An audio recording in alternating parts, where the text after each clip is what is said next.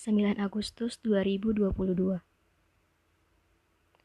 Saya gagal lagi. Sejak saat itu, pandangan saya berubah. About love is never real.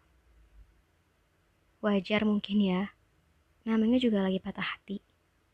Semuanya jadi kelihatan abu. Sampai saya bingung harus mulai dari mana lagi.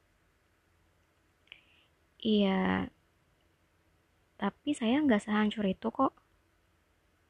Makan masih ada rasa, aktivitas masih berjalan baik, dan saya masih mampu tersenyum.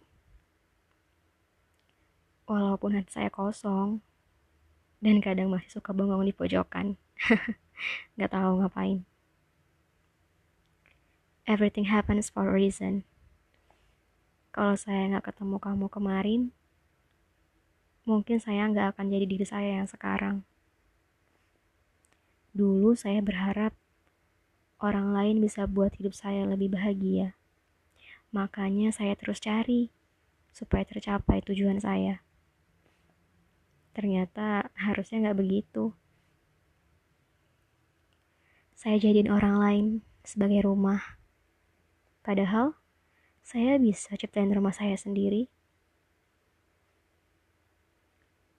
Chapter kali ini paling bermakna buat saya. Banyak pelajaran yang saya ambil tentang cinta dan tujuan.